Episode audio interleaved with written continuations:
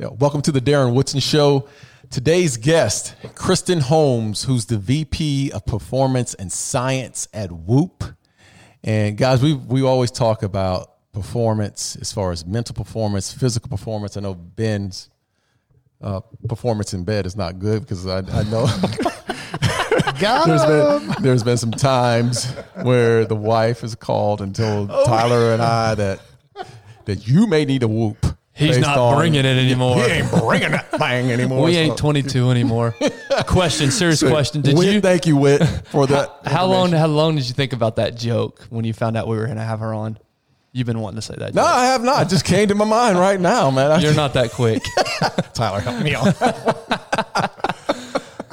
yeah, no, but I don't know, man. That's that's a topic that I got to be sensitive to uh, approach. So yeah. No, but we, we said it in the episode. So the reason we wanted to have her on and a couple things we cover it is, I mean, that this podcast is mental and physical performance Yeah. and hopefully encouraging uh, people to perform better and, and giving you tools and tricks and, and lessons we've learned. And this, this episode was no different. I mean, the, the whoop strap, they're doing unbelievable things and we'll, we'll talk about it obviously on the episode, uh, go into more detail, but man, this was an awesome, awesome episode. And the and the cool thing about this episode is, as we were preparing for this, you know, we're really intrigued. Ben's got a whoop strap. Uh, Darren and I don't, but we're really intrigued by learning about it, about it, the benefits of it, how to measure data, how to really understand the performance, and and some of the things that you're doing in life that can affect it.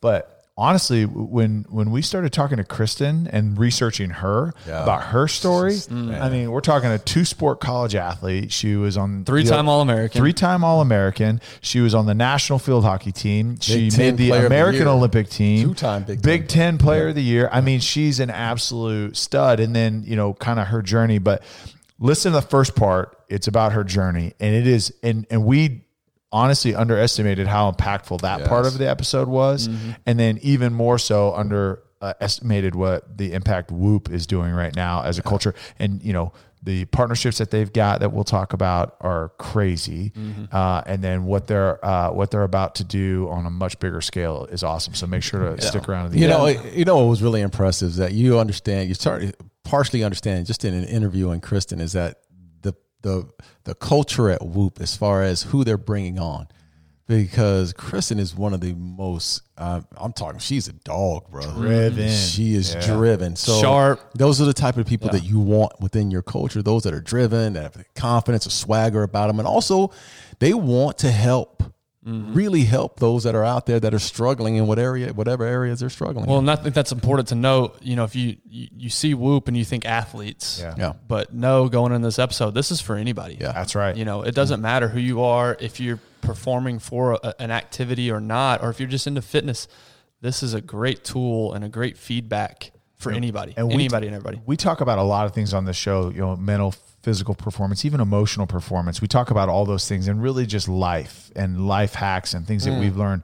This is the single most tool that I've seen to measure that growth. Right. Like I don't know if we've come across anything that can measure you know how you're recovering, how you're much sleep you're performing, getting, how you know your heart rate, like all the things that we're talking about, overall health. Um, this is a unbelievable tool, so make sure to stick around. And We're listen to gonna we're gonna shut up now and let you guys listen. Uh, please do us a favor and share, share with your friends, leave us reviews, five star ratings, all that good stuff. We really appreciate you guys. Enjoy the episode.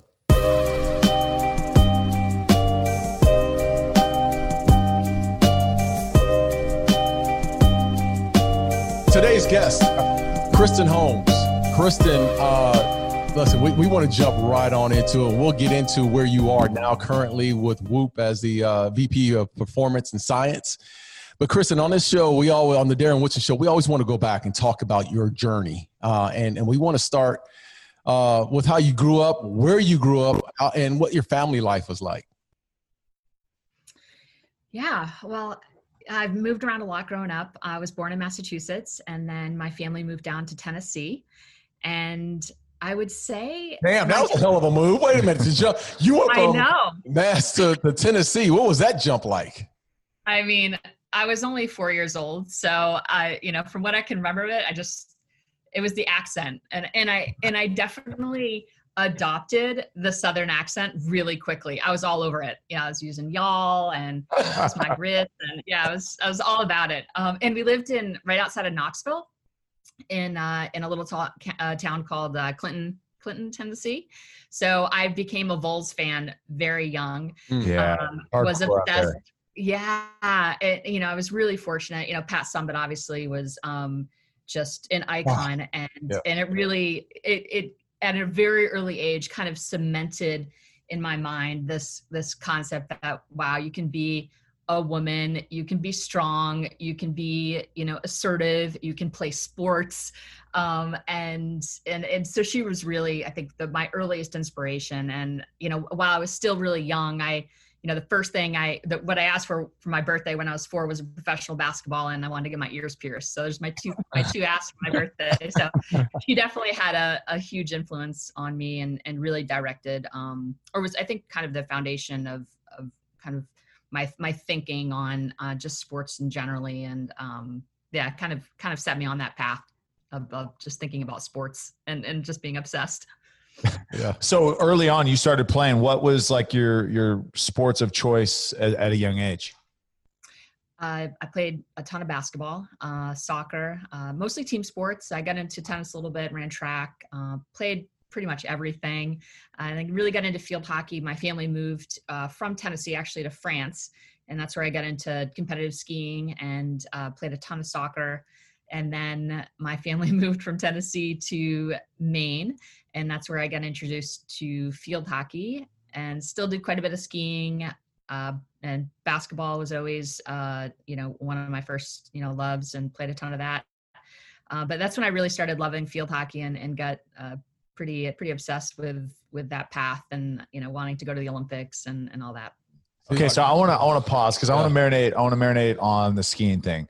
Um, I was thinking the field hockey because uh, I was, I was, going to get there. We'll get that's going to be that's going to be the well, meat, meat of our sandwich. ask your question. But okay, so you go from from Tennessee to France, where now you're skiing in the Alps, right? Like, and then you well, come. The Jura, but we we did yeah. I I skied in the Alps a fair amount, but uh, my home base was in, on the base of the Jura Mountain. Okay. Okay. All right. So, but you get exposed to like European like skiing. I mean, that's as as good as it gets. And then you come yeah. back to the states, and you said you still skied. Now, East Coast skiing is not oh. is not the same. So, how did you how did you keep up with that? I I was I definitely try not to be too snobby about it, but there, yeah. I mean, there is a fundamental difference. And uh yeah but but i think what was great is when i when i came back to the states it wasn't you know I, I did a bit of racing but it was more of just being with my my buddies and you know mm-hmm. going going on the weekends to King Pine you know with my girlfriends and yeah uh, just getting into trouble. So skiing became just very recreational when i got back just because I, yeah it was really hard to be to, to take it seriously um, just given my early exposure to just the best skiing in the world that's so right. What was the reason? What was the reason from going from you said you went, you went from Massachusetts to Tennessee, down then into France? Was the parents, yeah. your parents, your father or your mother travel? Yeah, my, my dad uh, was in finance, and he just had they the plant the company that he worked for has plants all over the world, and he just had opportunities to kind of advance his career and uh, and and grow within his company. So he just kind of said yes to all the opportunities and yeah, that's how we we ended up kind of bouncing around a bit. So we is is in. You have any brothers and sisters, or was it just? I have an older brother. Yeah, an older brother. He's a few years older, and uh, yeah, and and my mom. We just kind of got got really good at packing and unpacking and setting up houses, and yeah, which was, is one uh, of the world's worst. A little chaotic, but. it was all good. So how do What's you? That? Think, oh, yeah. I mean, yeah. Not stressful at all. Yeah. yeah how do you think you know your exposure to different cultures early on in your life? You know obviously going from from massachusetts tennessee totally different cultures and then going to france. Now you throw a whole different culture into it and then you come back to you know the upper no- northeast. How do you think that that shaped you and kind of your journey going forward?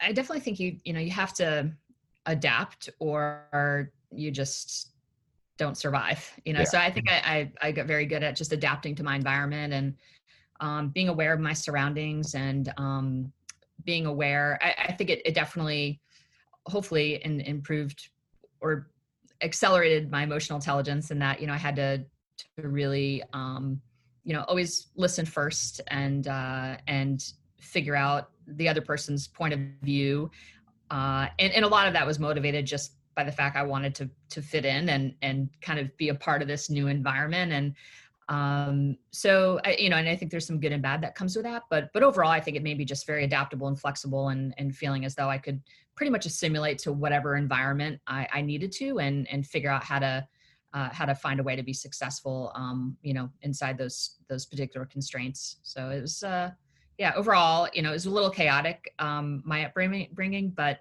but i but I think it did. Um, what, what were your age, what was what were your ages when you were moving? I mean, because I'm I'm listening to your your this conversation, and and at the times when you're moving through this process you just said it's been chaotic but you're a young kid or you know in your teenage years where it's hard to uproot someone a child and move to another, yeah. another location so you mentioned chaotically in, in what terms yeah uh, well i think the the most chaotic was kind of moving in in the middle of high school uh, that was hard because uh, obviously I had established my friend group and you know I had sports and you know you you kind of um, have the credibility, uh, you know, within your sports and academics and the trust of your teachers and all that. You know, you kind of spent the time building that, and then all of a sudden you're like in a completely new school. So, yeah, going into my junior year in high school, uh, we moved to Massachusetts from Maine. So that was, I mean, just imagine, you know, a teenage mm. girl you know playing four sports in high school and you know trying to figure out where you're going to go to college. And um, you know i was being recruited for field hockey and basketball um, and tennis. So you know just a lot on my plate uh, at the time and then just trying to figure out how to adapt to this new environment. And girls are mean um, so mean.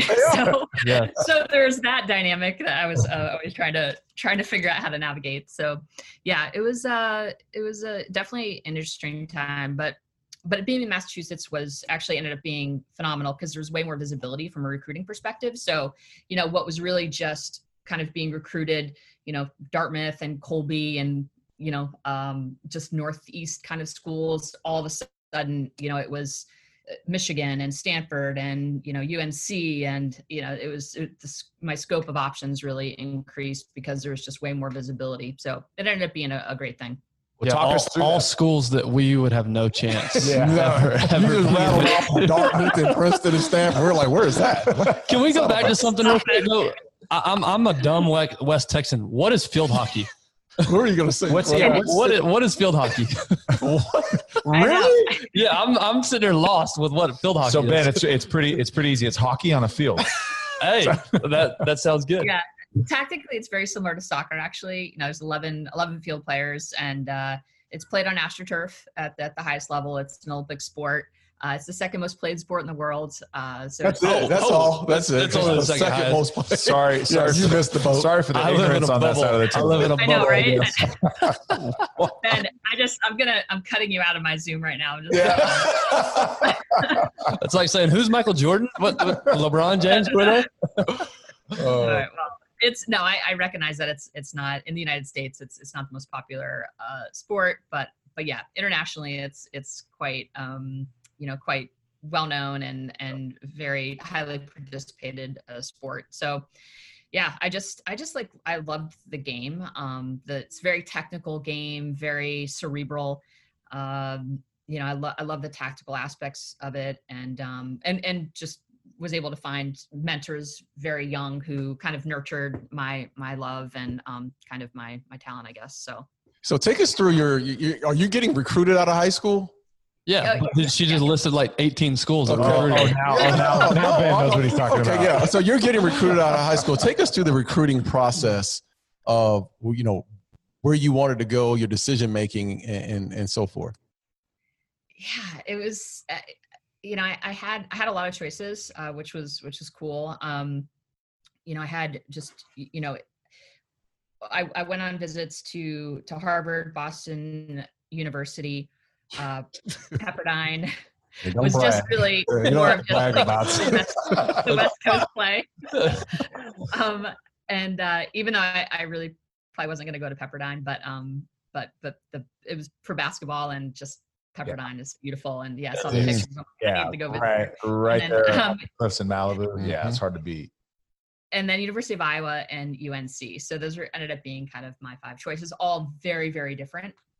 But I think what really what was motivating me was this idea of I, I just ever since I could remember, I wanted to go to the Olympics, and I was just obsessed with that concept. And you know, this is the first thing I thought about when I woke up in the morning, last thing I thought about when I went to bed, and really just every moment of my life was kind of geared. All the decisions I made were really to position myself to make the national team, so I could vie for a spot on an Olympic team. So, um, the team that I felt could kind of help get me to that goal, and the coaches that I felt could help me get to that goal were really at the University of Iowa. Um, at the time, they had five national team players. Uh, you know, they were at the Final Four every year, and the coach was a three-time Olympian herself. So wow. uh, they just had this incredible staff. Um, and Dr. Christine Grant, uh, who was really the kind of the thought leader around gender equity. Um, you know, she she was mm. just an incredible uh, human. Uh, she was the athletic director at University of Iowa. So they kind of had this really cool uh, female thing going on there that that female athletics was really highly supported uh, probably not on par to, to what was happening with the, the, the male counterpart but um, it was definitely it, it, never felt it didn't feel like it was a second fiddle it felt like we were really very well resourced and and then just had this kind of this high performance environment high performance feel that i just like gravitated to so uh, ended up committing to university of iowa and I wasn't able to. Vivian Stringer was the head coach there, and uh, she did not allow me to play basketball. Um, Sylvia Hatchell, my other choice, she's at UNC, the head coach at UNC. I was going to play both field hockey and basketball at UNC. Um, and coincidentally, if I had done that, I would have won eight national championships um, between wow. field hockey and basketball. So wow. you definitely think back on that. I'm like, oh man, that would have actually been really cool. but um, they were on like a heater down there for like uh, for those two sports but um, but ended up being able to to play um, into my senior year basketball. So that was, that was cool. Um, there's a coaching change. Viv Stringer went to Rutgers, and and and uh, and Riley took over at um, uh, at University of Iowa. So I was able to to play for her. But um, yeah, so that was kind of my my journey, and I ended up making the national team when I was a freshman in college. So was kind of navigating field hockey and academics, and you know U.S. national team. You know we had a World Cup in there and Pan American Games and Olympic. I took an Olympic waiver and yeah, so it was busy time. I'm feeling okay. very inferior yeah. right now. I, oh, there's there's a ton to unpack in that. Okay, I want to go first back to you said, hey, you were obsessed with being on the national team, going to the Olympics. So you, you read my mind right there. At, yeah, at what age? Uh, this is going to be a multi-part question here so just that's kind of how i work. Yeah.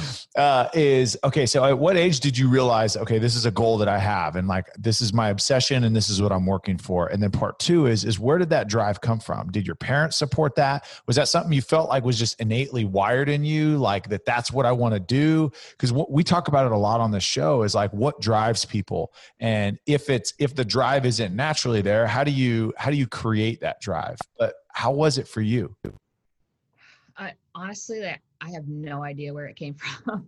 I mean, I had, you know, I had some interesting things happen in, in childhood that I, I think, you know, part of sports were just always an outlet. And I think moving it, you know, it, it gives you that immediate community. So I always felt kind of on a team, there's like this level of acceptance, you know, because you're, you're kind of, you're just a part of something and you're working towards something and it, it, kind of the individual kind of melts away and then you just kind of assimilate to whatever that team culture is. So i think the the, the having to move a, a ton and you know teams for me were just always a really safe place to to to go where i felt like accepted. So i think there's that dynamic. Um and then just uh you know i i, I just like love being like good. Like I, I just mm. wanted, I just, I love the feeling of of being able to, like I had, I, I, I love the control, I guess, that comes from being able to determine when I practice and you know uh, how I apply effort and how I how I apply my attention. Um, and I and just having to being able to channel that and, and and see the outcome of that was just like the coolest thing. So um, I know as you guys, you're freaking backgrounds are insane. So I, I know you can relate to, to that process. but, but isn't but it that simple? isn't it that simple? I mean, when you really think about the, the competitive nature that athletes have, it's not just about the competitive nature, it's about the show off that's in us. Like, because there's a show off in each and every last one of us that you want to show the world your skill set. Mm-hmm.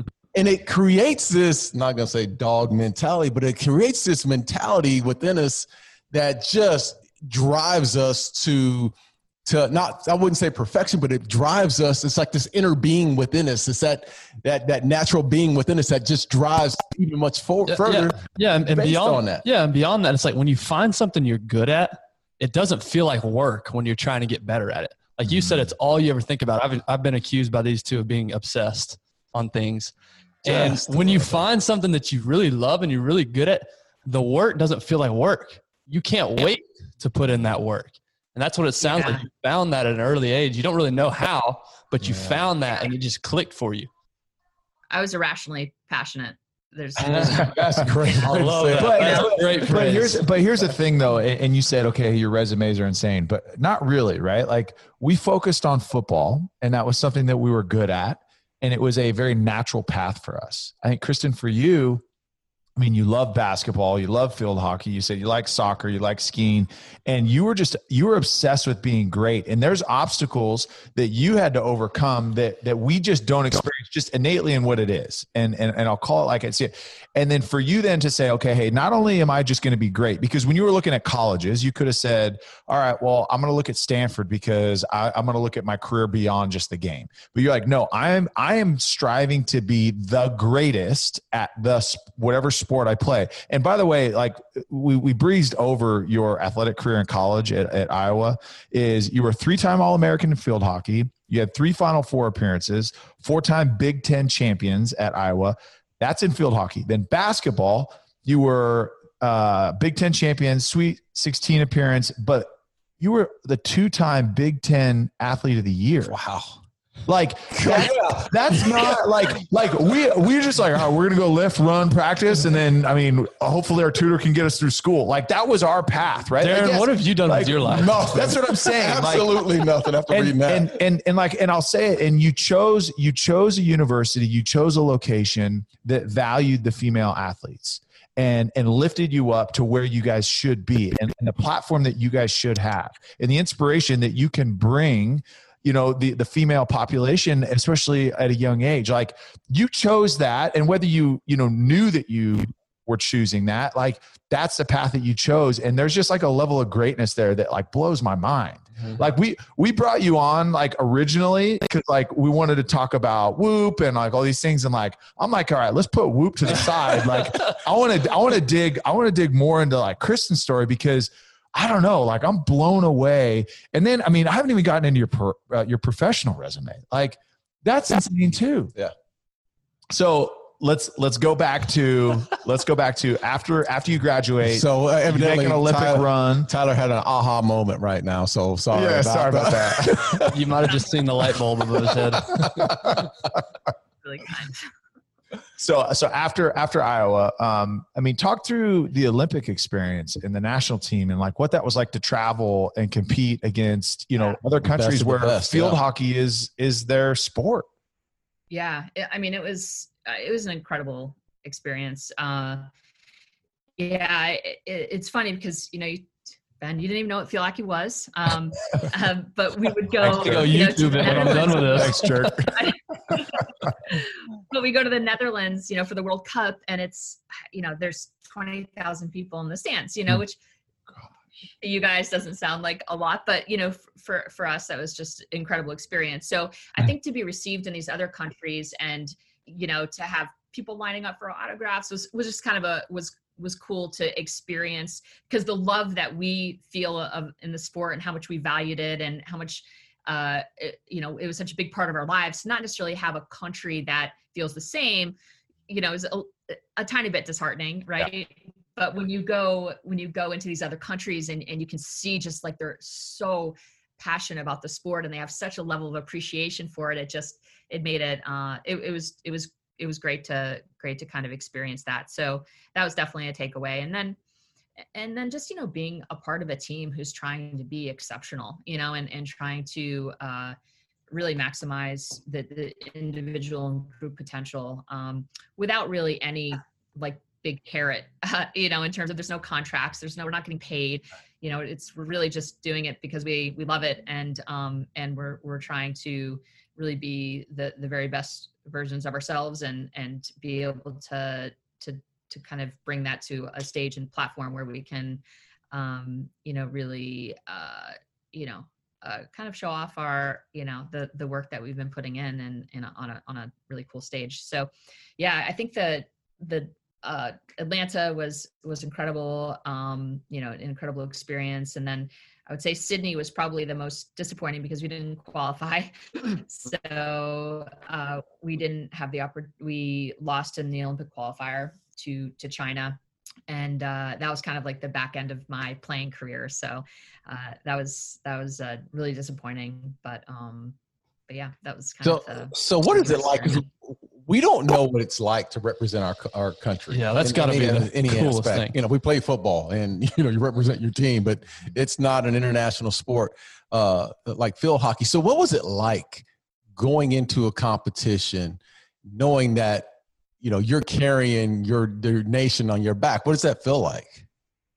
Well, there's definitely just a pride that you developed that I do think is unique, you know, when you're representing your country and, you know, you're wearing the American flag and it's, um, and it's acknowledged that you're representing the country and that's a cool thing. And so, yeah, there's definitely like this, this feeling of responsibility. Um, and then, and it's 100% a, such a motivating factor, you know, to this idea that, um, you know, you're doing it for your country, you know, mm-hmm. and, and it sounds, I think when I think back on it, I, I kind of i almost like i can get myself in that mind frame pretty quickly but it's just so different when you're when you're in it and you're in the stadium and with your with your teammates and you're wearing the uniform and it's really kind of, of overwhelming and it, it does it never ever ever gets old i mean every time the national anthem plays like yeah. it's just like this like yeah. burning sensation yeah you're just like you feel just like gosh like this is you know this is why I, I have done what I've I've done and and you know I've I've put the time in that I've put in. Um so it's just such a cool feeling. Yeah. So you you mentioned that uh you were at the end of your career when you were going to Sydney right? Is that where it was? Okay so you're knowing the end is near. And much like we've gone through I think all three of us have gone through you know and when it's time when, when it's going to be time to hang it up and you have to transition to to the unknown. What yeah. was your thoughts going into Sydney, knowing this was going to be your last go around, and what were you thinking going forward? Yeah, I mean, I, I've always been the kind of person who, who, I, you know, I, I, and this is a skill that I think I've I've actively developed, but um, but I honestly am not a planner in that way. Like I, I literally just kind of stick myself in the moment and like that's all i'm focused on. Um, i'm never looking for my next job. I'm never looking for my next thing. Like i've just never been like that. I'm i'm 100% committed to what's happening now.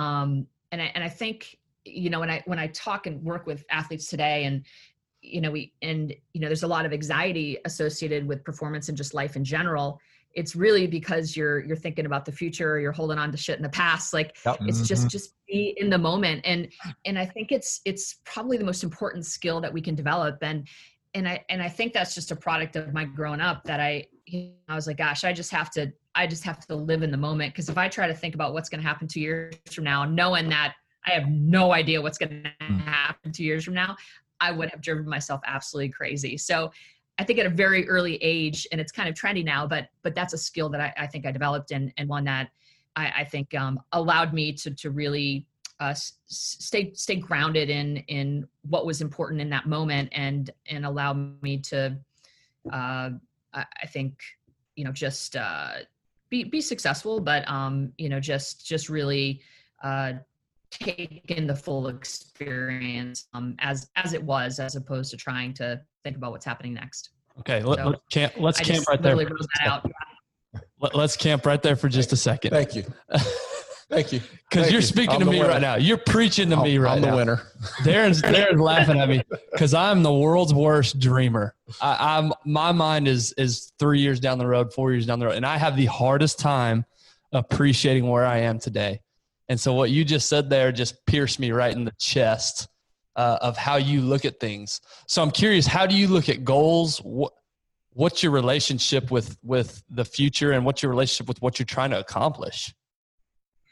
Yeah, I mean, I think I think having a you know a idea of of what you're trying to achieve is is really important.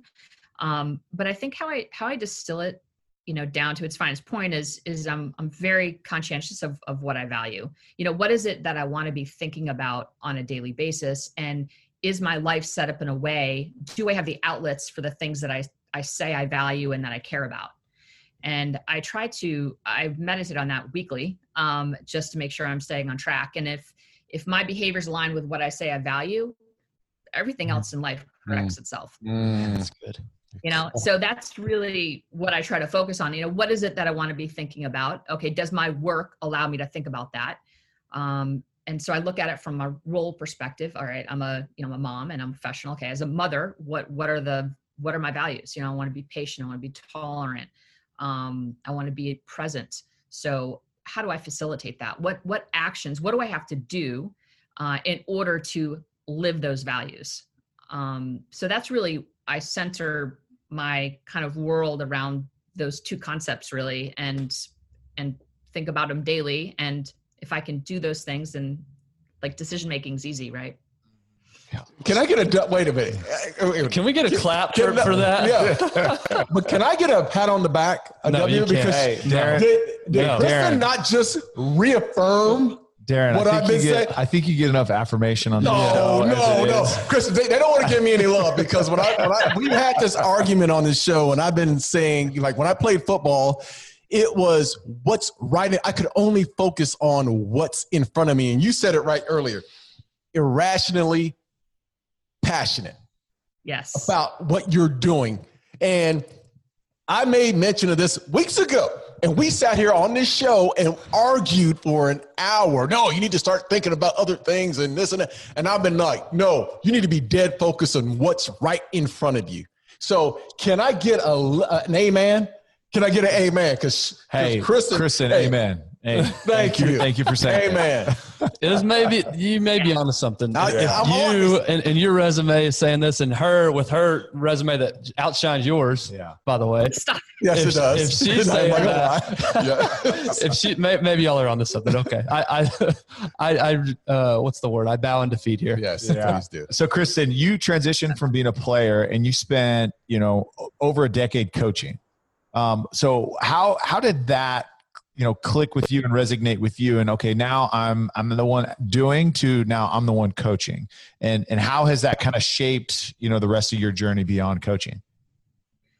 Yeah oh, i always as a player i was always the kind of annoying kid who i'm like oh well this is the ball pattern because i watched korea play argentina and this is the number yeah, oh, yeah that was tyler. that was tyler.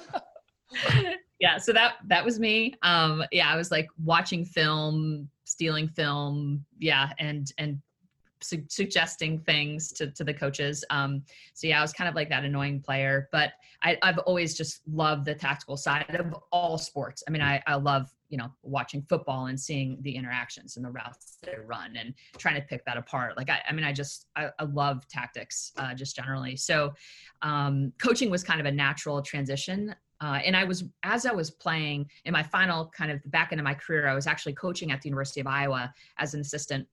So I was doing that for like three years, was kind of, you know, managing, playing and, and coaching at the same time. So uh, I, and, and actually when I was in college, I was the assistant coach for the U19 national team. Hmm, so I, I know, I know, it's so odd, but I. No, I'm wondering I, how you fit all this into a 24 hour day. I mean, I mean, yeah, I just live in my values. Yeah, I just live my values.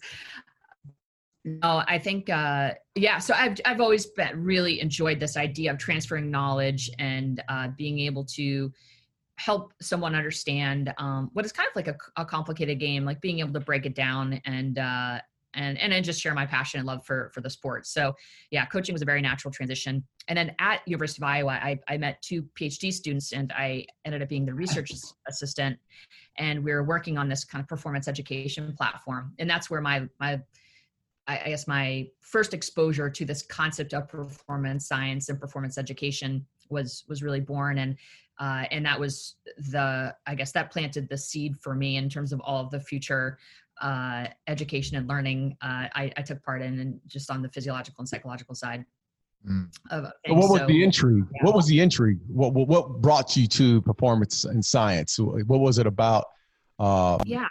that vertical that you loved? Well, it's just the science behind like I, I always in my heart felt like performance is largely a choice. And and and i and i think we assign so much gray area uh, to just our lives in general that we give ourselves an out. When there's really when we think about it you know through a science you really there's no neutral action. You know everything that we do is either going to upgrade our performance levels or it's going to downgrade our performance levels. There's very very little in between so if we understand what the factors are that influence our performance levels right on the physiological side and psychological side and we control for them daily, we can choose our level of performance. now there's going to be folks who are genetically more talented, they'll have, you know, better skills and expertise, but if I want to compete with those folks, I need to really understand how my lifestyle is going to allow me to optimally leverage my genetics and my skills and expertise. Mm-hmm. So if I can, so I, I guess I got really obsessed with this idea, and it's not all about winning, but it's more about how do we get the the most out of each individual person? How do we optimize their potential? And it's really understanding the factors that actually influence motivation, energy production, arousal, uh, attentional capacity, right? So if we can understand from a scientific lens what the factors that influence those things, then we can choose our level of performance, right? Mm, Provided, yeah. yeah. So, so that was really kind of the genesis of of going down this path. Was just this idea, okay, performance can be a choice, um, or if that's the goal, choosing our level of performance, how do we back into that? You know, right. What are the things that we have to do to, to really make that happen? So I well, let's jump into Whoop, if that's okay with you. Let, us jump right yeah. on into this yeah, because yeah. I want to know how did this transition go into Whoop, and I want a lot. I want to know a lot more about Whoop because I was, you know, first time we heard the name, first thing I thought was, where did they get the name from? Because it's such a catchy name. Give us a, some color and some background on on the company and how it got founded. Yeah, so Will Ahmed, uh, he's our CEO and co-founder. Uh, he was a Harvard uh, he played squash at Harvard, and you know, Whoop really Man, was just squash a, is. Yeah, what's that? I'm just kidding. uh, Whoop was just a term that they used in in the locker room to kind of uh, explain the energy level that day. You know, do you got your Whoop on was kind of like one of the things. So Whoop was just an endearing term that he um, that that during his college years that he ended up using to um, name the company. It actually used to be Bobo, I think, Bobo Analytics. So I'm glad we, we didn't go with that. But yeah, so that's the, the, genesis of Whoop. And what Will, Will was really trying to unpack was, or what was always vexing him was this, this idea that he never knew what to expect from his body. You know, he didn't understand why he peaked, you know, one year and didn't peak appropriately the next year or you know just really trying to figure out you know how much volume do i put in my body? How much intensity do i put in my body? How do i know if i'm going to be ready tomorrow um, versus today? What are the behaviors that actually influence all that? So he he kind of just this idea that he just didn't know what to expect and didn't know how to control some of those factors that influ- were influencing his performance. He decided to to to to really build some technology that could give him insight into how his body was adapting to external stress. And that's really at our core what we do at whoop is we we help you understand um, your adaptive capacity um, and we help you understand the, the behaviors that are going to help you really manage external stress in a in a proactive optimal way. Mm. so uh, he founded this in 2012 correct? Correct yes. Okay so at, at about that time, who was the leader in you know this this um, uh, performance science performance science slash um, monitor yeah. yeah. I, mean you had apple right because apple i don't think they had apple watches out yet no pol- polar everything was chest strap right and yeah. if you guys know chest straps are just not not great to to mm-hmm. wear right so there are chest straps but i think what what will was trying was, saw and, and definitely what i saw in my training environment because we were using all sorts of technology is that that snapshot in, of time um, only gives us so much information right and, and what we've seen in the analytics that we've done on on my team looking at tons of athletes and tons of you know um, performances is that what happens in your training environment does there's no correlation between training volume and intensity and next day capacity that so what happens in that two hour block of training does not predict your readiness tomorrow mm-hmm. so i think what will found is that this even though he was looking at a you know data from a chest strap during practice that still didn't tell him how he was going to perform tomorrow uh-huh. right and that's what whoop solves right? Because it's you yeah. wear it 24 7 so it's not just the two hours it's the 24 hours. And if you don't have insight into what's happening the 22 hours outside of training you're missing a huge huge piece of, of the puzzle so tell right? me so, about yeah, yeah. i'm sorry keep going i'm sorry.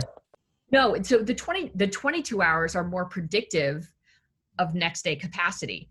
If we go back to this concept of performance being a choice that's what it is right you know everyone is going to have access to those two hours of training they're going to have high end coaching they're going to have you know they they're they're they're going to be applying effort whatever but yeah. it's the other 22 hours that determines yeah. number one the quality of your effort um, and and what your actual capacity is going to be during that training session. Yeah. yeah. So tell us about That's heart rate heart rate variability. I mean, we keep on I keep on hearing that yeah. about Whoop. Is is that that term? And I want you to educate us on on what heart rate yeah. variability is.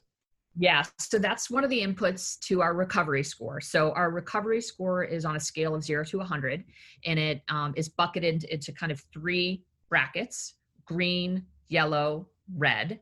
Green meaning you have um, the highest adaptive capacity. So you will be able to adapt to the demands of your environment in the, the best possible way. HRV is kind of a is a measurement that helps us understand your adaptive capacity. Mm-hmm. So it's a function of the heart, but it originates in the autonomic nervous system.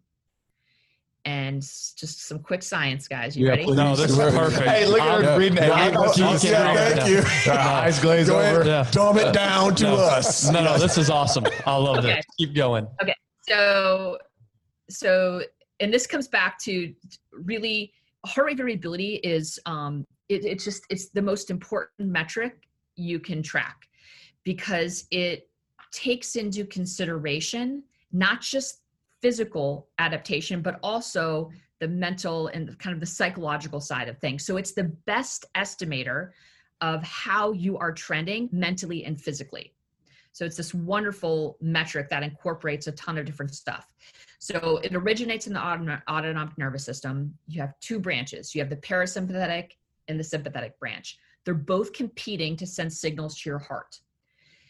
The more responsive your heart is to both signals, the more variability you are going to have.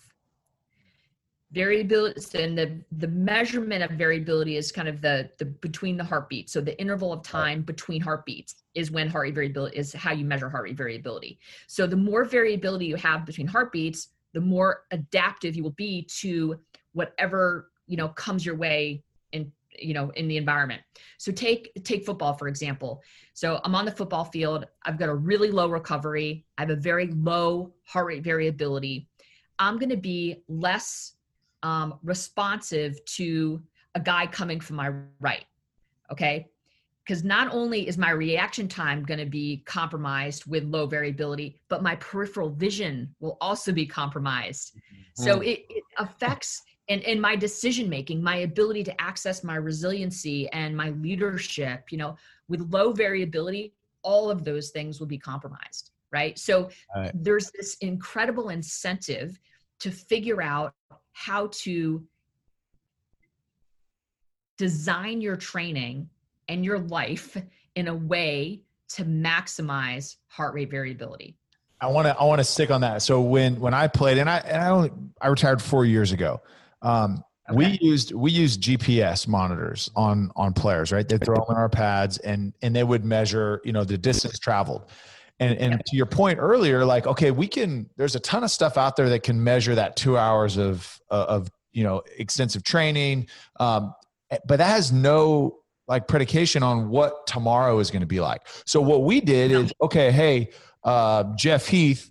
Uh, you covered, you know, three and a half miles in practice. Therefore, you worked harder than everybody. So you're sitting out tomorrow or you're mm. taking a reduced schedule. When in reality, like that doesn't have as much nearly as much to do with the 22 hours outside of it and how you're recovering how you can actually perform so in, in essence you could be taking away from athletes if you're not measuring all of it and then also but like i think that the biggest thing here that you guys do a great job of is okay it's a lifestyle we can measure your lifestyle we measure what kind of consumption you take whether it's you know alcohol whether it's food whether you know how you mm-hmm. sleep all of the things that that like you said, right? Okay, these are the goals, and we're going to break down how to back into achieving those goals, the level of performance that you want. Here are the metrics that you need to live. And if you have a roadmap, and, and athletes especially, and I think I think the general public can learn a lot from athletes. Um, but if athletes have a plan, they can go execute, right? Like they go down the list and I'm going to do this, I'm going to do this, I'm going to do this because it's going to let me achieve this. I think where even me now, not being an athlete, is it's hard because it's like, well, I just got to be better. I've got to sleep more yeah. and I've got to drink less alcohol. And there's and data, no data. You don't right? have the data and behind it. Exactly. It, yeah. Right. And, and, it's really hard to access. And like Apple Watch, okay, you know, you, and nothing against Apple, and this isn't a, a bash on them, but it's like, okay, going to measure steps, going to measure heart rate. Okay, cool. Like, what does that really tell me about the goals that I want to achieve? Yeah. And I think it's an, like when you transition from a professional you know athletic career it's kind of an easy question and I, and I think you know can i be present for the things that matter to me mm-hmm.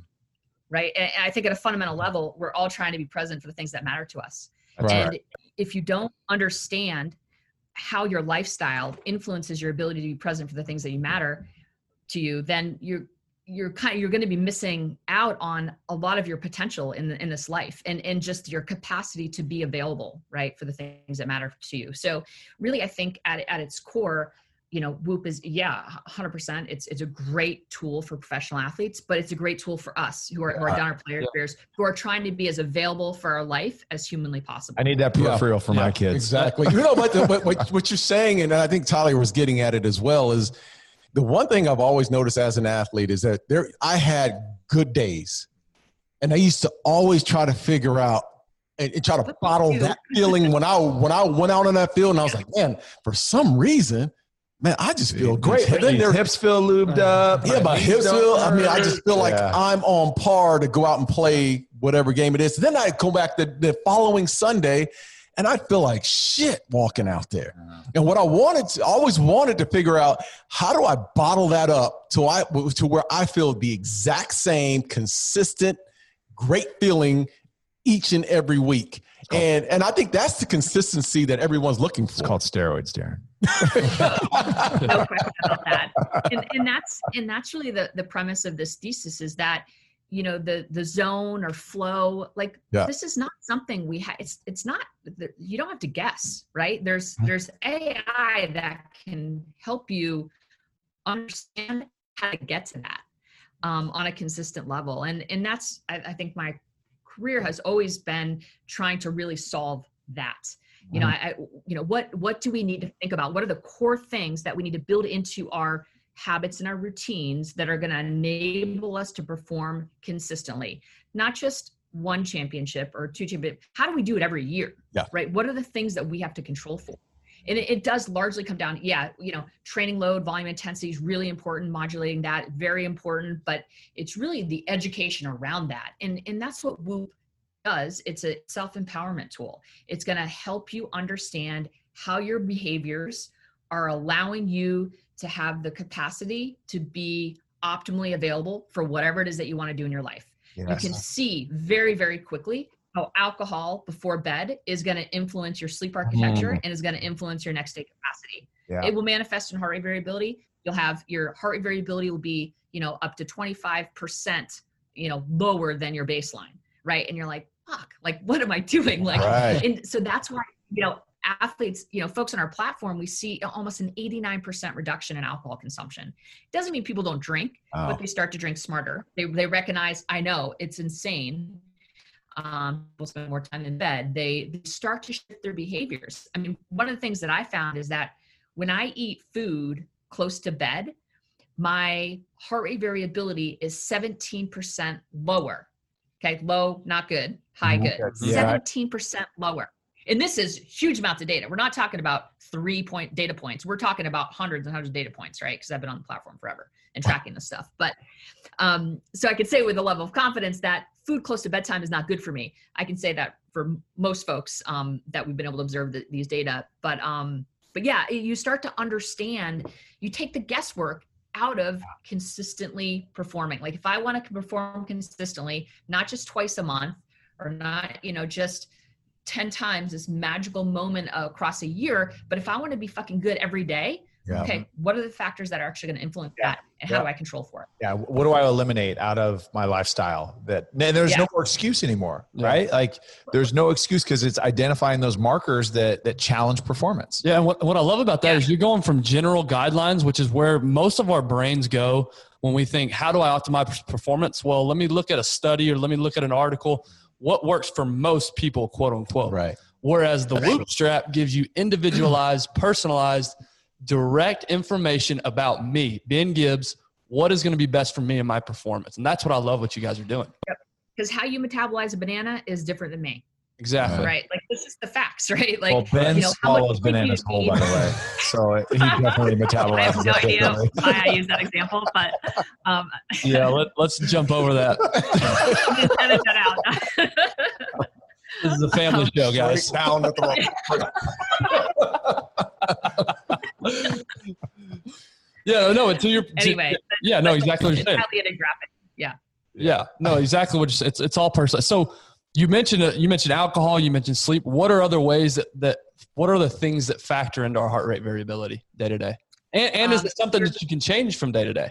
It it it absolutely changes, and it's normal for it for it to change. But um, where I think the insight from Whoop is is helpful is that you know normal variation is is is completely normal. So if, if for example I'm trying to get fitter, I'm in a kind of a functional overreaching type of zone or you know kind of phase in my training you would suspect for your heart rate variability to be suppressed and your resting heart rate to increase right you're putting stimulus on your body your body's accepting that stimulus i'm getting stronger i'm getting faster where whoop helps you is you don't want to get too far from your baseline where that training becomes non-functional yeah. right mm. where i'm not actually adapting in a functional way. So we kind of help you understand what that sweet spot for training is depending on what your physiological intent is. Yeah. If I'm just maintaining, just trying to, you know, just maintain my fitness levels, you don't need as much variation from week to week. But if I'm trying to get fitter, you definitely want to try to drive those numbers down a bit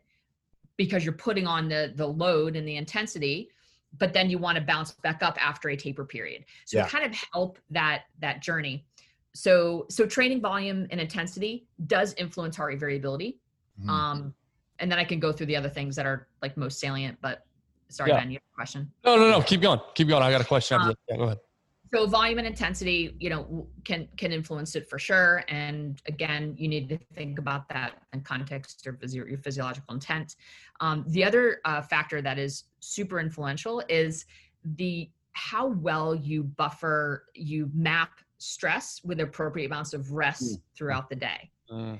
And we don't really realize this, but generally speaking, we're driving our cortisol all day long, right? We're like pumping the sympathetic branch of our nervous system because we're going from one meeting to the next. We're, you know, we're engaged. We're always activated, right? We're on our phones. We're looking at Instagram. We're on LinkedIn. We're answering emails. We're, you know, signing our kid up for, you know, fall hockey. Like we're doing all sorts of shit all the time. So, um, where I think we fall down or where that ends up um, uh, influencing our heart variability is is this negative stress accumulation is, is kind of what it's called in, in, in psychology. And what that ends up doing is it interferes with your ability to fall asleep. Um, or if you're so tired you end up falling asleep right away. It will get it will fragment your sleep during the night so you don't get as restorative mm-hmm. sleep. So buffering stress with moments of rest is probably one of the most important skills. Um, and I can go into different techniques, but you know, box breathing, folks can look it up. A super easy technique. You know, do it for 90 seconds. It's just a, a technique of breathing. Um, that's basically, you know, the box breathing. You know, it, your vagus nerve basically picks up on the lung expansion and releases acetylcholine, which tells your heart rate to um, you know to, to go down and that's really what you're trying to do with breathing is you're trying to go from a heightened state activated sympathetic state to a parasympathetic state and again this concept of being able to um, help your heart like be responsive to to both inputs of of the autonomic nervous system which again is a sign that you're able to adapt to your environment Gosh. Yeah, box breathing. That's in four seconds, hold for four, out for four. That that protocol is that correct? Exactly, exactly. Yeah and what's and what's helpful too and and i think you know sam harris is like my go-to yeah.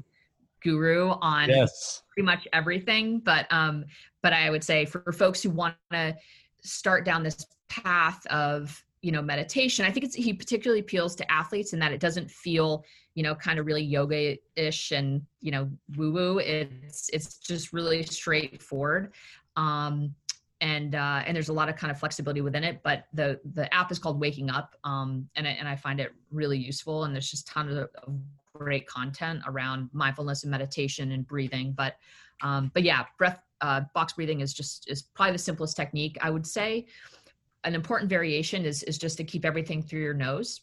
Uh, mouth breathing is really um, not useful, really in in any form. So, uh, breathing through your nose during this protocol, I think, is especially uh, helpful. I've, I've even heard of people taping, I forget where, it may have been Sam Harris. It may have been where I heard this, but you put a piece of tape over your mouth while you sleep. Not not enough to completely cut off all your air, but just enough to kind of close your lips. if I did that because I think I'm a mouth breather. And it forces you to breathe in and out through your nose while you're sleeping. Have you heard of that, or did I just completely make that up? Made up. Oh, no, no, no. That is 100 percent a thing. Um, yeah, yeah breathing through your your mouth is is not uh is not great. And uh and so yeah i think developing i think what the concept of taping your mouth is just a forcing function to develop that skill of breathing through out out through your nose because we kind of lose that over time um, for a whole host of reasons. But um, but yeah the, there's quite a bit of oxidative stress um, on your body when you're you know trying to breathe through your your mouth. Um, and it definitely influences sleep. Um, so how you can kind of no, you definitely want to sleep with your mouth closed. Mm really, really important. Um, so wait, wait a minute, wait a minute. I think, we need to, I think we need to pause. I think we need to pause. I think we need to pause real quick and put a disclaimer out there. The Darren Woodson Show does not recommend that anybody try taping their mouth shut, nor are we qualified to prescribe no. that technique well, to anybody. Oh my god! As, as, cavemen, we used to breathe through our mouths, so we're we're fighting uh, caveman mentality. Yeah, well, see, that's what my wife does all the time. She's always close my mouth. See, we're, we're, talking on this on this heart rate like definitely. Sorry, go ahead. Yeah. No, I, I would say that it's worth the audience uh, definitely researching uh, why nasal breathing is really important and and why they might want to consider adopting that. And there's definitely some products out there that you can use other than just tape that will help you um, develop this kind of really important skill of, of nasal breathing. So, so I got a question for you as far as monitoring this, and we don't, you know, none of us actually Ben's the only one with the well, I was going to ask, ask, her an actual question about the whoop since I'm the only one that has one. There you go. Yeah, go ahead then. Ben. Go ahead, it's your show. Yeah, we're talking about heart rate your variability. Name, yeah, your name's on the, the show. Ben yeah, Gibbs show. Look it up. talking about heart rate variability so we do have all these data points and, and it's and it's good feedback. And I, like this morning for instance i was 43% recovery. And but i woke up feeling great and and i did my workout first thing in the morning i felt good. So where's the difference there of of what the numbers tell me but actually feeling pretty good? Uh, I'm assuming it's the recovery aspect that yeah i might feel good but i'm not getting the most out of the training that i could based on my recovery score. Yeah there you know there's not always going to be a perfect map between kind of your psychological state, like how you feel and what's happening physiologically. Like you can wake up and feel good. You woke up in the lightest phase of sleep. You know, there could be a lot of things going on. You had a great conversation with your loved one, you know, whatever. Um, that could put you in a mind frame where you feel good.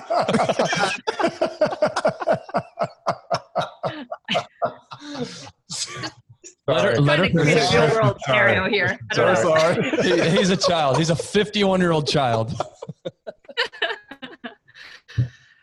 um, so yeah, so your how you feel psychologically is not always going to map with what's happening internally, and that's where Whoop can be really valuable, right? Like even right. though you feel good, I guarantee you kind of get into the workout and and maybe it doesn't end up being as as good as you feel psychologically, right? So I think that's, and there's also, there can be a, a, lag as well. So if you have a really tough weightlifting session, you know, 24 hours before, like it might not catch up to mm. a couple days after um, uh, in, in terms of what we see in heart rate variability, right? And how it manifests in recovery. So, um, so there's a lot of really complicated things happening physiologically, and that's where the data is super helpful, right? Because we don't we don't know all those things that are happening internally. We can't um, we can't perceive them, right? And and so the data just helps us gives us objective quantified insight into actually how my body is a trend is trending and adapting. Yeah. So it doesn't mean that if you have a lower recovery, it doesn't mean you don't train. Maybe you modify your volume and intensity slightly, but generally speaking, do as you normally would do and then see how you rebound the next day. And if you don't rebound, then that means, okay, now I really actually probably need to reduce my volume and intensity. Mm-hmm. So, you know, a single day, you know, evaluating it, you know, uh, the data, you know, kind of daily in absolute terms is is I think less valuable than looking at it, at it over the course of a, a three day trend. Mm-hmm. Um, I think that's the way to to, to think um, about the data and just seeing how you respond and adapt. One of the things. I love that that you brought up just a couple minutes ago was, you know, for those maybe that uh, are starting a fitness journey, um, that okay hey I'm, I'm starting to you know exercise or lift or whatever it is and you know i'm cleaning up my diet for a lot of people it gets very discouraging you know for the first you know two weeks four weeks six weeks eight weeks because they're not seeing the results but what this does is is it can start to measure and you can start to celebrate the little victories along the way. We talk about this on mm-hmm. the show right? When you pick a goal and say hey i'm going to lose 100 pounds it's really easy to get distracted if you're not celebrating the little victories along the way. And so this is a tool for those of you that are are, are you know about to embark on a, a wellness journey. Um, this is an unbelievable way to measure the success that, that you that you are having. Because although you may not be seeing it physically there's there's actually productivity going on by changing your lifestyle. Yeah and what's cool is you can see it internally. I you know when i started measuring heart rate variability way back it was awesome to see my resting heart rate decrease as i got fitter and my heart rate variability increase as i started to impl- improve my time in bed and, and starting to get better quality of sleep and you know started making different choices uh, in terms of my diet and, and starting you know to build in meditation.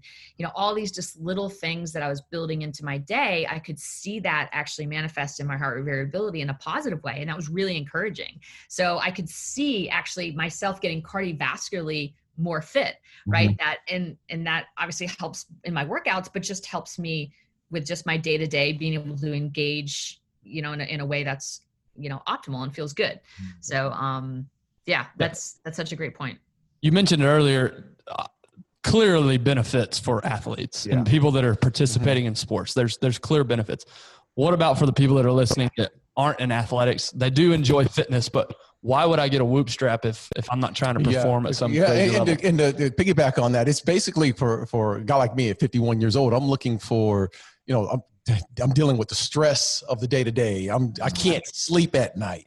I want to know how I measure that uh, via the Whoop. Yeah, gosh, uh, you know, and you're not alone. Like I, I think that's it, it, well when we think about if we talk about sleep just for a second. I mean, it's the most important behavioral experience we have as human beings, right? It's so so important. You know, it's it's insufficient or short sleep, and I don't want to terrify anyone, but it's the root cause to all mortality Mm. mm. Right. So it's worth every ounce of your investment to figure out how to get it right. It is not just a luxury. Like it is like good quality sleep is a necessity for longevity and mental and physical wellness. And exercise protocols, diet protocols, like none of those are can be effective or optimized if your sleep is not where it needs to be because that is the bedrock that's the foundation that all of these protocols are built on top of mm. right so if you know it's I, I, say this to athletes all the time but it it's applies to all of us you know sleep is literally the the greatest legal performance enhancer on this planet mm. that's good mm. so that is something so it's it's and there's there's a couple aspects about sleep that are really important and, and this is what where the data can be so helpful because just spending enough time in bed is is not the not the answer. You know darren you could spend say 12 hours in bed but only get you know only 6% of that is spent in deeper stages. It was all junk sleep mm-hmm. you know and you're not actually you're not waking up feeling refreshed right? Like you want to wake up feeling refreshed right? And and that's really contingent on the quality of your sleep. So you back into quality by understanding of course how much time do i actually need to spend in bed? And that's what whoop will tell you. You know when i first got on the platform i was probably you know spending eight and a half hours in bed which is a, a long time but my quality wasn't great you know i didn't have you know it was my room probably wasn't cold enough it wasn't dark enough um, it wasn't quiet enough you know so just the hygiene stuff. And then certainly you know my behaviors leading up to bed were not optimized. You know my meal timing my content the quality um, you know was i proactively buffering stress during the day? Not not actively right? Um, you know was i drinking alcohol before bed, you know, close to bedtime. Yeah, a fair amount. Like, you know, I was just doing a lot of things that were getting in the way of my ability to have consolidated quality right. nocturnal sleep. Gosh. So Whoop measures all that for you and helps that, you understand. That, that's what I'm curious about. Though, is, is, uh, again, Tyler and I don't have the Whoop, and Ben has not been, you know, yeah. proactive in sharing with us. So thank you for, for you're, you're a grown man. that's, what I, that's what I'm here for. But I want to know how you read. Well, I don't think I mean, you can read Whoop straps on your Nokia phone. Yeah, so the, the, letters aren't going to be big enough for you. on my flip phone, on your flip phone, nope, I, guess I don't think it does. That's what I'm trying to figure out. Is it, it's an app, right? So it's tied yes. to it's tied to the app, and then it, do I have to have someone help me read through this process? Yes, or? you have yes, to have somebody help you read through the process. Absolutely. No. Anywho. Well, it's the the the app is super intuitive and um, you know we have tons of material out there you know from the form of podcasts and locker posts and you know where we help folks kind of understand how to think about the data but mm-hmm. but generally speaking yeah i mean it's really it's it will give you a notification based again on your your history when you should be going to bed. So we'll kind of help you with um, one of the most important tenets of um, the pillars of sleep is this sleep wake regularity or consistency. You know we measure your consistency and we we give you notifications on when you should go to bed when you should wake up based on your history how right. much time it you need to spend in bed in order to get that restorative sleep. Um, we we help you understand how much time you're spending in each stage of sleep. Um, and you know, generally speaking, about 40% of the time you spend in bed, you want to be in these deeper stages of sleep. Right. So we give you all these insights um, in inside the app. So it's it's really over time you really start to learn your body, you learn yourself, um, and then you start to learn your behaviors and how they correlate positively or negatively to the data that we're tracking. You know what? It's, uh, you know, I've done myself, both of us have done ourselves an injustice because yes. our, our show, this show is built around mental performance and mental and physical performance. And right. both Tyler and I, Ben is taking advantage of us because he's killing us in workouts and all that, but he's got oh. the whoop strap. So he's monitoring himself. We're in. Yeah. I, I don't know how we do this after this, after we get off the show, but I am all the way in and I'm in because of one thing. One yeah. of the reasons what, that I'm really in, that I really want to get around is the fact that I don't sleep. I just, yeah. I may sleep three, four hours of the day. I'm up three or four times a night, and I'm always up at about four thirty, five o'clock, and I'm stressed, and I can't go back to sleep. And if I do fall back asleep, then I'm cranky at 6:30 on.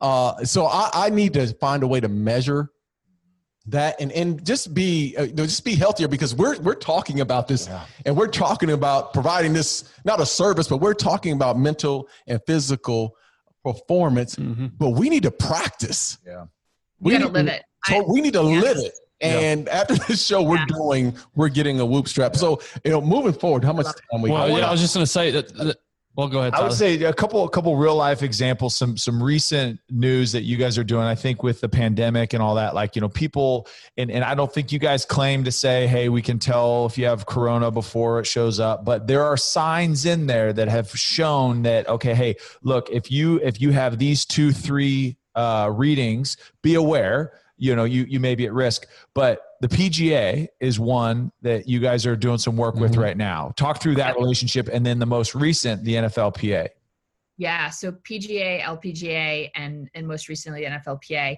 yeah so the marker that has kind of emerged as you know kind of the canary in the coal mine is respiratory rate so we've always tracked respiratory rate and we actually were the only wearable technology that has respiratory rate validated. Um, we did, uh, we got it validated. Um, we had an external study uh, with the University of Arizona, and it's you know we were able to get it. Yeah, I know. oh, I know you're ASU. Here. Yeah, yeah. yeah. Um, and and so that it in when this whole COVID um, outbreak occurred, we started looking at our data, and the trend that we saw in the data was an elevated respiratory rate. Uh, uh yeah, respiratory rate.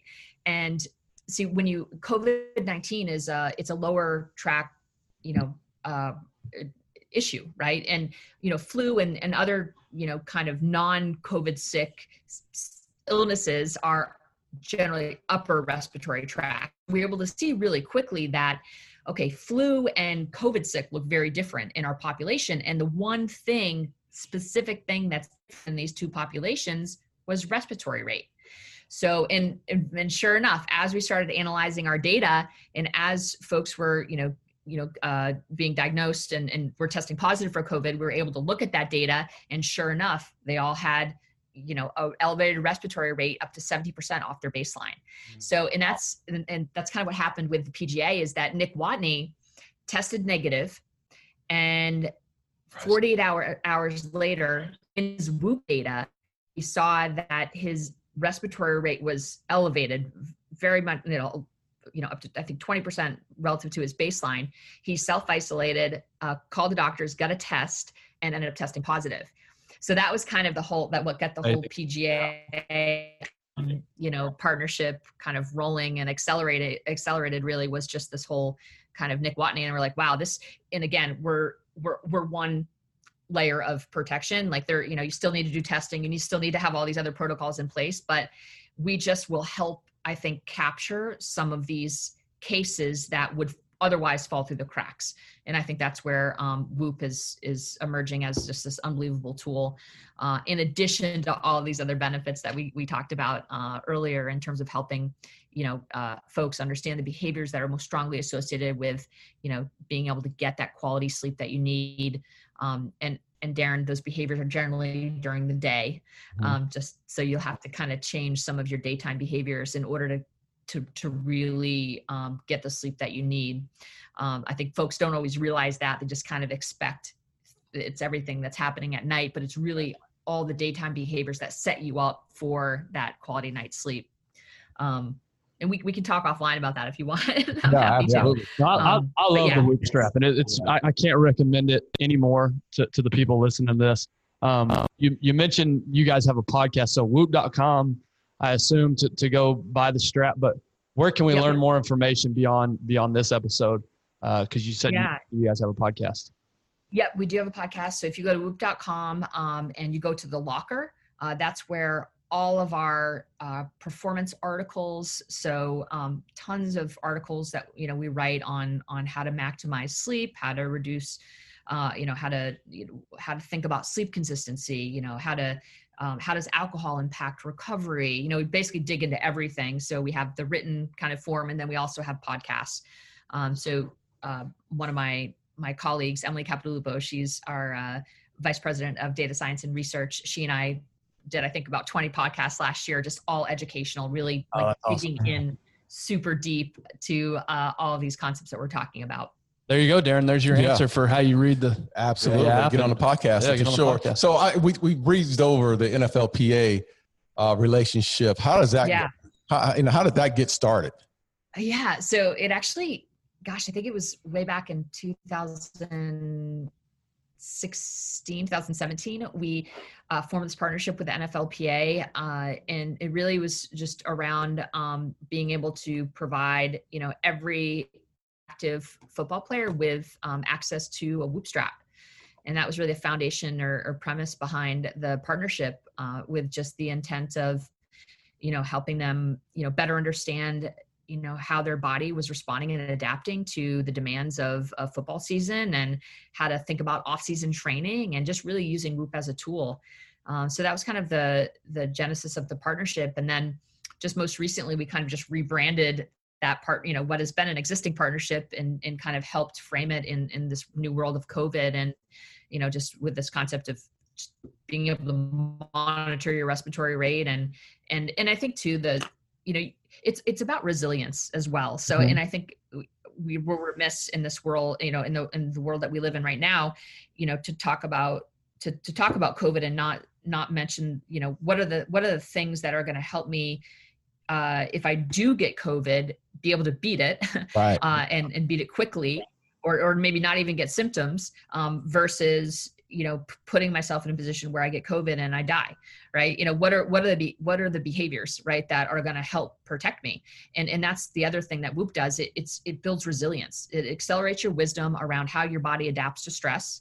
And you as a result you become a more resilient human mentally and physically mm. right? Because you understand you understand how to get to, to get the quality rest that you need. You understand that you start to understand how to modulate you know recovery and strain in appropriate ways right? Based on your capacity for yeah. that day.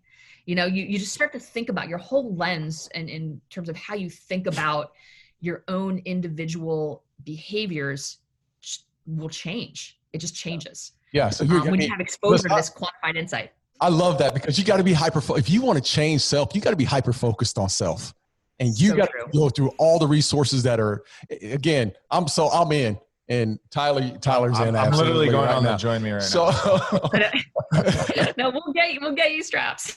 what's what's the future look like for Whoop? I know you. You know we've you've got talked about the PGA, the NFLPA. What's the future look like? Not only in the sports arena, but also outside of the sports arena.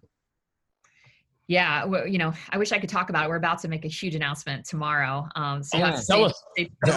hey, this oh, won't. This this literally won't air for at least till after tomorrow. okay, are you sure? I swear. no, I, I promise. Um, we promise. are a part of the largest uh, phase three COVID nineteen uh, vaccine trial. Oh, and, that's awesome. Yeah. So we're that the first awesome. wearable technology to be used in a phase three vaccine trial. I take it back. We're releasing this later today. right I know. I know. No, no, don't, don't, no, get fired. No, absolutely not. That is awesome. So, I yeah, mean, this it's really exciting. So I, I think the future is really, you know, we've, we've always had a goal of, of you know having of having a robust enterprise business but it just hasn't scaled at the same rate as our mm. consumer business. Our consumer business is just you know has really taken off and we've always kind of and to be fair we didn't have validation. So you know when we're talking about teams and sports scientists and if you're not validated externally it's it's it's just a hard conversation to have. And same thing for companies to adopt a technology that isn't validated these are hard conversations. But now that we're through validation, we've proven ourselves to be the mo- most accurate, you know, wearable technology, and our our AI is just unbelievable, and it's this elegant application, and all of that is is where it needs to be. You know, there's no reason now that we shouldn't be able to have this really, you know, thriving enterprise yeah. business running alongside our consumer. So yeah. I think that's you know that's really where the you know the the growth of our company I think um you know, I think obviously we're just continued to blow up on the consumer side, yeah. but I think the enterprise side is really where um, the future is.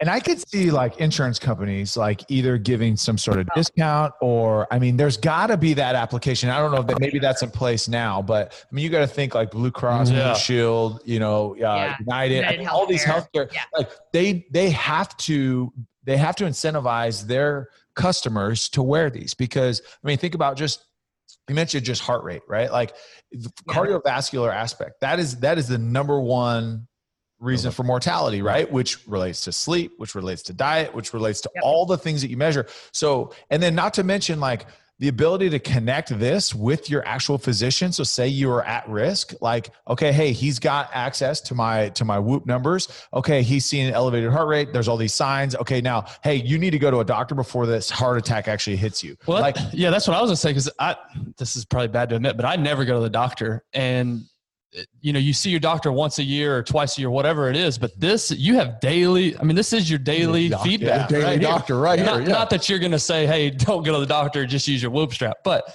this is giving you daily feedback of how you're doing as opposed to you know that one or two two time a year conversation you have with your doctor yeah i mean when you talk about you know disease and you know psychiatric disorders and you know it manifests in sleep first yeah. everything manifests in sleep you know so having visibility into that mm-hmm. massive. And not to mention like if something crazy is going on heart rate variability it, you know it, your heart rate variability is going to be impacted. Your resting heart rate is going to be impacted. So having a daily lens into those markers it certainly can't hurt you know? Right. so when we talk about exactly. you know when we talk about doing harm right? Like when i think about it from like you know my the psychological lens like you know we're not doing any harm right um yeah. for, for the most part you know it's it, this is really just about having you know information about um you know the the, the trends of your your body and and um and being inside that you know just allows you a level of control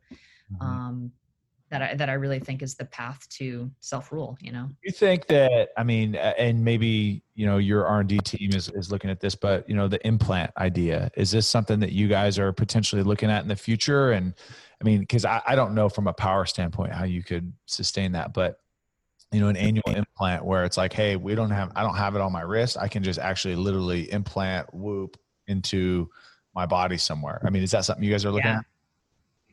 I mean, all I can say is that we would love for Whoop to disappear on your body. Yeah. So. Mm.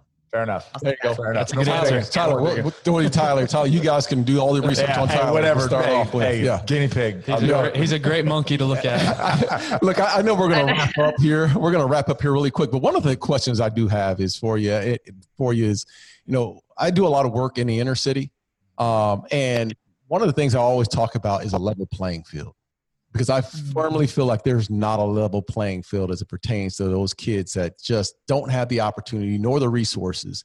You know, uh, uh, is there anything you guys are doing with young kids right now? It doesn't have to. It doesn't matter. You know where it is or what it is. But is there, are you guys doing any research with on some of the youth as far as what they're doing in school and the resources that you could provide provide them? Yeah, so we have a little bit of a challenge in that our algorithms are only trained on folks who have hit puberty. Mm. So anything, any kids under that age, um, we you can't use Whoop, but um, but hopefully there's a future where we can kind of go into to that age group. But I would say just um, I, I guess at a, a high level, um, where and and if you can't tell, I'm like very passionate about sleep, but I would love to figure out a way to be able to transfer some of the sleep education knowledge to these families um, and children in these underserved communities. Because honestly that is like developmentally um, you know if you think about you know the symptoms of adhd for example and you look at a person who has insufficient sleep there's no difference between you know the the ir, you know the irritability and the the mood and the lack of attention lack of focus lack of concentration um, you know behavioral problems. It, it's it you know and, and i and i'm careful about how i say this but I, I think there's if if we can if we can get sleep you know it's not going to be perfect but if we can start there a lot of things will start to correct themselves. And i and i know there's just so many challenges associated with that but you know exercise and diet are are and and we've seen this you know i've done a lot of research with united healthcare on on this topic um, looking at various populations. To your point previously we're you know definitely been inside this world trying to figure out how to how to make whoop more wi- widely available across various populations. But um, you know i think in, in terms of our youth uh, this is it is it's an epidemic it's epidemic proportions yeah. right now the, the yeah. lack of sleep and, and i think it's influencing every part of a child's development right so and i think about you know my kids and how much knowledge they have around just human performance generally and you know they've it's it's i just feel i do feel a responsibility to figure out how to get at these underserved communities so i mm-hmm. it's something i've been thinking about for for years frankly um so we need to yeah, work something like that yeah yeah yeah yeah, yeah we yeah. can spearhead that for sure listen again you know i know wow. ben has his uh your final question. Yeah, yeah. Our question. This was. I say it almost every episode, but I'm like, this is my favorite episode we've ever done. This is, this is, so cool. Uh, but the question we like to ask every guest at the end of the show. Uh, this goes back more towards your journey. Um, if you could go back to any point in your life and tell yourself one thing, where do you go and what do you tell yourself?